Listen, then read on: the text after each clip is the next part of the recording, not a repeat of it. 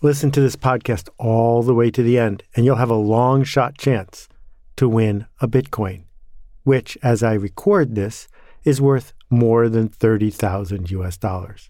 Hey, it's Seth, and this is Akimbo. We'll be back in a second to talk about a couple of the problems with money. But first, here's a message from our sponsor Get better clients. There, in three words, is the strategy of any freelancer who wants to do better work. Get better clients. You can't work more hours, but you can work for people who appreciate the work you want to do. They will push you harder. You will do better work. They will talk about you. You will get paid more. You will be more proud of what you produce. How to get better clients. I've been thinking about this for a long time, and we have built a workshop just for you. If you work for yourself, I really think you need to check it out. It's not a bunch of videos, it's a workshop. You will work with other freelancers, working your way forward to figure out how to do this work that matters. I hope you'll take a minute to check it out. Visit akimbo.com slash go for all the upcoming workshops. Go make a ruckus. The pursuit of money, it seems, might be the root of all evil, but money is so convenient because with money we can put a price on it. With money, we can boil it down to numbers, and we can use those numbers to motivate people, to value people, to get people to do what we want, to reward people. But there are some problems with numbers. More than a decade ago, two economists who studied behavior decided to do an experiment in Haifa. And the experiment was this if you are working at a daycare center, you have a real problem. And your problem is that when the day is over, four o'clock, let's say, if a parent doesn't come to pick up their kid, you really can't leave. You've got to stay with the kid until the parent finally shows up. Well, as reported on Freakonomics, this problem can really wear out a teacher because they're not getting paid very much and they're sitting there hoping to go home to their family and they're stranded. And most of the time, most parents pick their kids up on time, even though there's no penalty associated with it, because the next day the penalty is real. You have to look that teacher in the eye day after day and say, please take care of my kid again. I know I've voided a social contract. So, what these researchers did was they put in place a fine system at some of the daycare centers. If you were late to pick up your kid, you had to pay a non trivial fine. Well, you're probably guessing, because I'm telling you this story, what happened. It turned out that the number of parents who were late doubled. It didn't go down, it doubled. And the reason it doubled is simple because now it's a transaction, even Steven. You have no relationship at stake. We told you what the price is for being late. It's worth it. I'll be late. This decision is based on one person's understanding of money. And the biggest problem we have when we resort to money as a substitute for social status, for affiliation, for community, for the social contract is different people value money in different ways. Some people think sure thing money is way more valuable than a chance to win a Bitcoin. That in Ohio, to get people to do the right thing and get vaccinated, they started a vaccine lottery. To enter the lottery, you simply need to be vaccinated. Here's your chance to win a million dollars. And thousands and thousands of people got vaccinated as a result. What if they had just divided it out and realized that on average, this sweepstakes, this lottery over time would end up costing them, say, $50 a person.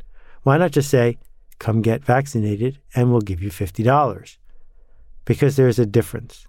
There's a difference between the dream of a million dollars and the certainty of, eh, 50 bucks, I'll hesitate. And that's part of our narrative around money. Why is it that so many people apply to nursing school instead of learning what they need to learn to go work on Wall Street. Because the person who only cares about money says, if you work on Wall Street, you'll make a whole bunch more money. Is a doctor more valuable than somebody who ends up putting in the systems that enable the hospital to work in the first place? Because the thing is, without that janitor, you'd get sepsis. You'd be in the hospital for months with a painful infection. Why do we pay the doctor so much more than the janitor? Because most people, I'm guessing, would rather have doctor work than janitor work. So, what's going on here? It comes down to this idea that we all have our own stories about money. And one of the challenges we're having as we start to bring in things like Bitcoin and smart contracts is we are boiling more and more things down to cash money. So here's a simple thought experiment that one could imagine with smart contracts. A smart contract is just what it sounds like it's in the cloud, data goes in, data goes out. But if you hook a smart contract up to Bitcoin, you could do things like this. If, according to this website, it rains on October 5th, then you get all the money that's in this account. If it doesn't rain, I get all the money that's in this account. Once it's set up, it can't be changed. The smart contract is simply going to adjudicate what happens, and nobody can say, Nope, I want a do over. Smart contracts enable certain kinds of financial transactions to go much more smoothly than the old way with escrow accounts and lawyers and everything else. So imagine a smart contract that looks like this. We want H.R. 1 to pass. It's a bill in front right now in front of the House and Senate of the United States. And we have identified a dozen people who might get in the way of it passing. So the community, tens of thousands of us, are all going to contribute a Bitcoin here, a Bitcoin here, some ETH, and it's going to end up that there's going to be $20 million in this smart contract account. And it will automatically send a million or more dollars to each one of these 12 people if it passes. We don't have to ask their permission, it's simply in space.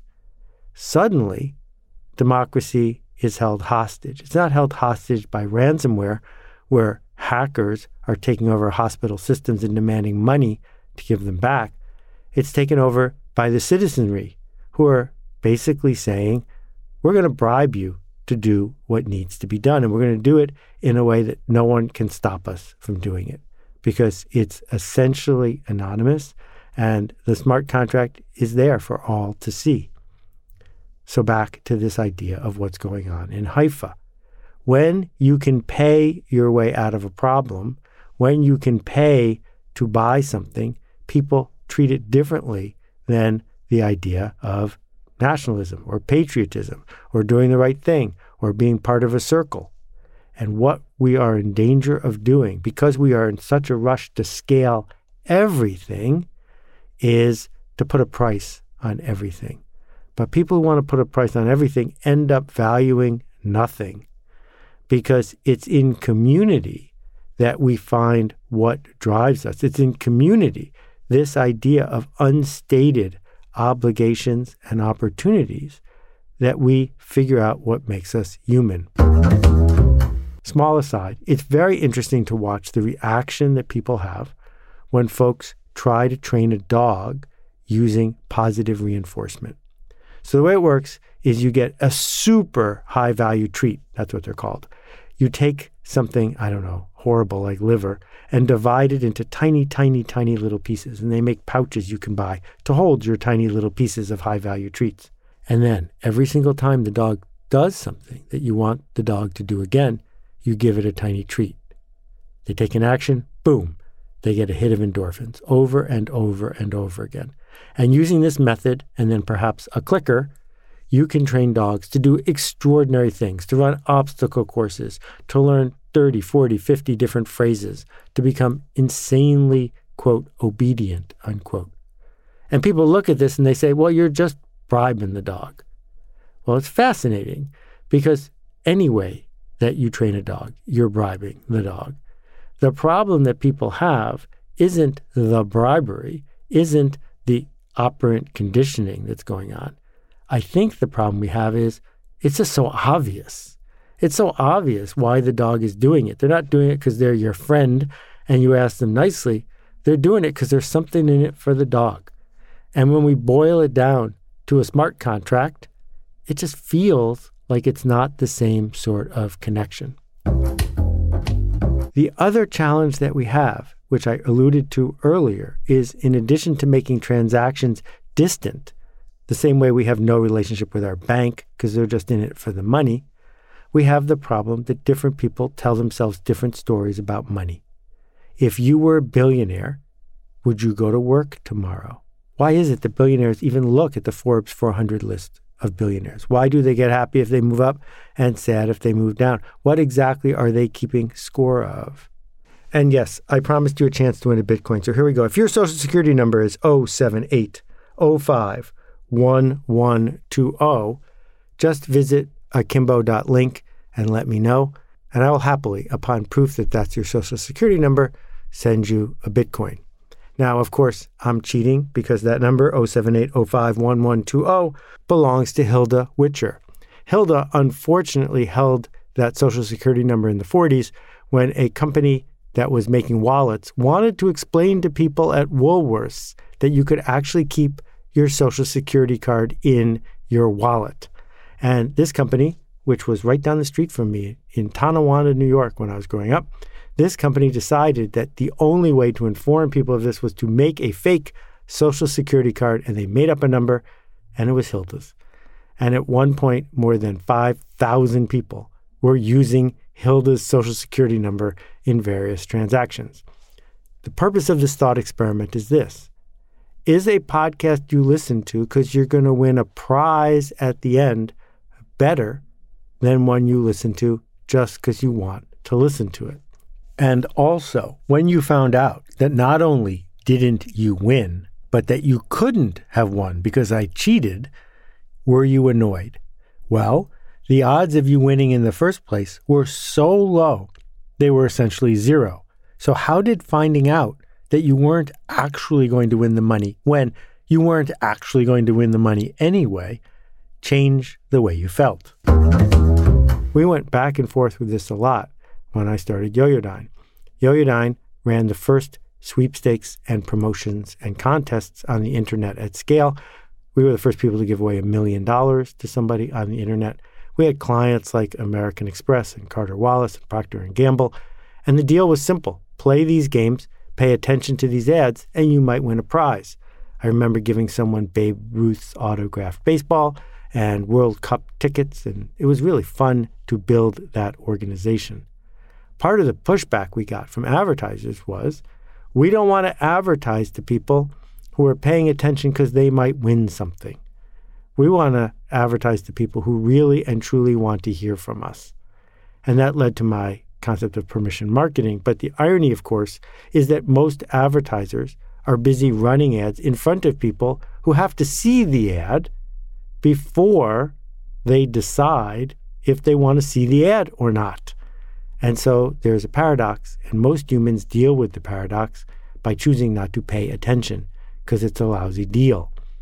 And so when we think about the attention economy, two words that are interesting to juxtapose, because attention, we're not making any more of it, everyone gets the same amount every day, and economy, which plugs into scarcity, which reinforces the idea that attention doesn't scale. In the attention economy, how on earth are we earning people's attention? Well, one way to do it is to use Hilda's social security number and offer them the thrill, the emotional pleasure of thinking they might win something. Because the fact is, for most of the time, when people are playing the lottery, they feel good, not bad. They feel good thinking about buying a lottery ticket. They feel good buying a lottery ticket. They feel good in the days leading up to the reveal about whether they won or not and then they only feel bad for a little while when they find out they lost. So sooner or later, once we have a roof over our heads and something to eat, access to health care, and some basic needs met, sooner or later, money is just a story. It's a story we tell ourselves to change the way we and others behave. Thanks for listening. We'll see you next time. Oh, one more thing. I feel badly about my stunt and tricking you. So here's an actual possible social security number. And if it's yours and you can show that you've been a subscriber to Akimbo before this episode came out, just let me know and the Bitcoin is yours. The number 523 06 5907. Thanks for listening. We'll see you next time. We'll be back in a second with a couple questions from previous episodes, but first, here's a message from our sponsor. When is it time to level up? When is it time to learn a new way to see the world, to connect with others, to lead, to engage in possibility? Akimbo is a B Corp, an independently owned and operated institution designed around learning, not education, not certificates, not grades, but learning together. It works if you do the work. I hope you'll check out what the people at Akimbo are up to. Visit akimbo.com slash go to find out about their new upcoming workshops and how it all works. Thanks.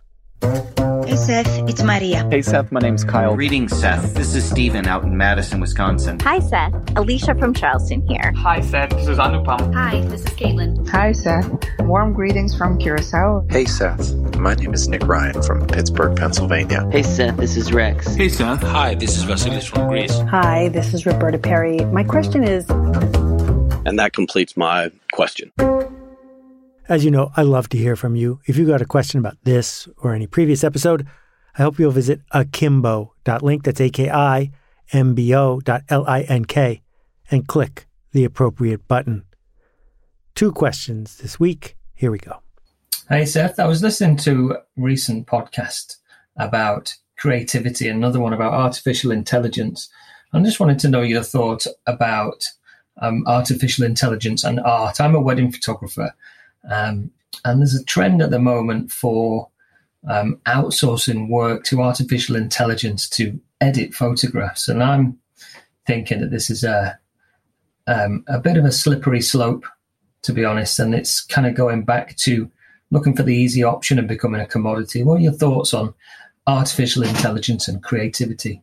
Thanks a lot. Thank you for this. Here's an example of artificial intelligence applied to photography. A few decades ago, they built into cameras something that would focus them automatically when you were ready to take a picture. And around the same time, they put something in cameras that would automatically change the aperture, letting in just the right amount of light when you were taking a picture.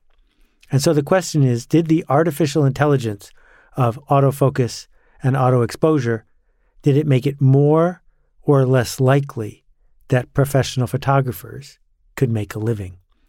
And I think you don't have to be an economist to understand that the number of professional photographers went up, not down, because having tools that worked more reliably and effectively actually opened the door for more creativity. And photography, in particular, over the last 20 years, has seen an enormous increase in that technology. Now everybody has a camera. What it means is that you don't get to make a living as a photographer because you're the only one who knows how to use a camera or because you're the only one who has a camera. That's not good enough. That if someone's going to even bother hiring a wedding photographer, it's going to be because they do something that someone can't do with an Android or an iPhone. Someday, for sure, it will simply become a commodity that cameras will be so smart that human beings won't be able to add much in the way of value. But there are two things about artificial intelligence and machine learning. The first one is we define it as everything a computer can't do yet, or everything a camera can't do yet. And second, that it's really good at doing things from the past better. That training a computer to get smart at what happened yesterday, we're getting better and better at that. But training a computer to come up with something that hasn't been done before, that's still really hard. So, if you're someone who embraces creativity, I think you ought to be in favor of artificial intelligence. Artificial intelligence gets rid of all the jobs you don't even want to do. And it opens the door for things that make us nervous, for things that we can't even imagine yet. Hi, Seth. It's Carey Nieuwhof from Oro Medonte, north of Toronto. And Uh, really appreciated your latest episode on expect delays. I have seen and share your frustration with the way things seem to be breaking down. And my question is I wonder what kind of an opportunity this opens up for those of us who make things to make promises we keep, to go the extra mile, to be more personal in our service rather than cutting back, to maybe move forward and advance. And obviously, profitability is important, otherwise, you're not in business.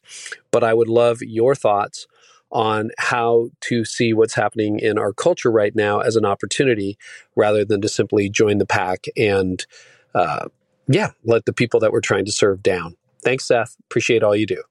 Thank you for this one, and I hope the winter is comfortable for you up there. I miss Orillia. I think when we think about the supply chain, what we're going to see is this the excuse of, well, it's cheap doesn't really work very well if you have to wait two weeks or four weeks or six weeks for your delivery. For a little while, we had both. For a little while, we had you can get it overnight and you can get it cheap. But for a while to come, you can't have both. That some organizations, some businesses will charge appropriately for things that are available date certain. If you want a custom wedding cake delivered to your door on the day of your wedding, it shouldn't be the same price as getting a bunch of stuff from the grocery store. And if it's not there, go to a different grocery store because that bakery has put itself out on a limb.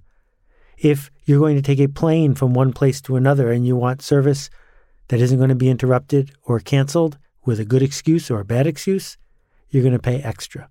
And so the market's going to split. There's going to be people who say, well, we've got it if we've got it, and if we don't have it, you can get it from somewhere else.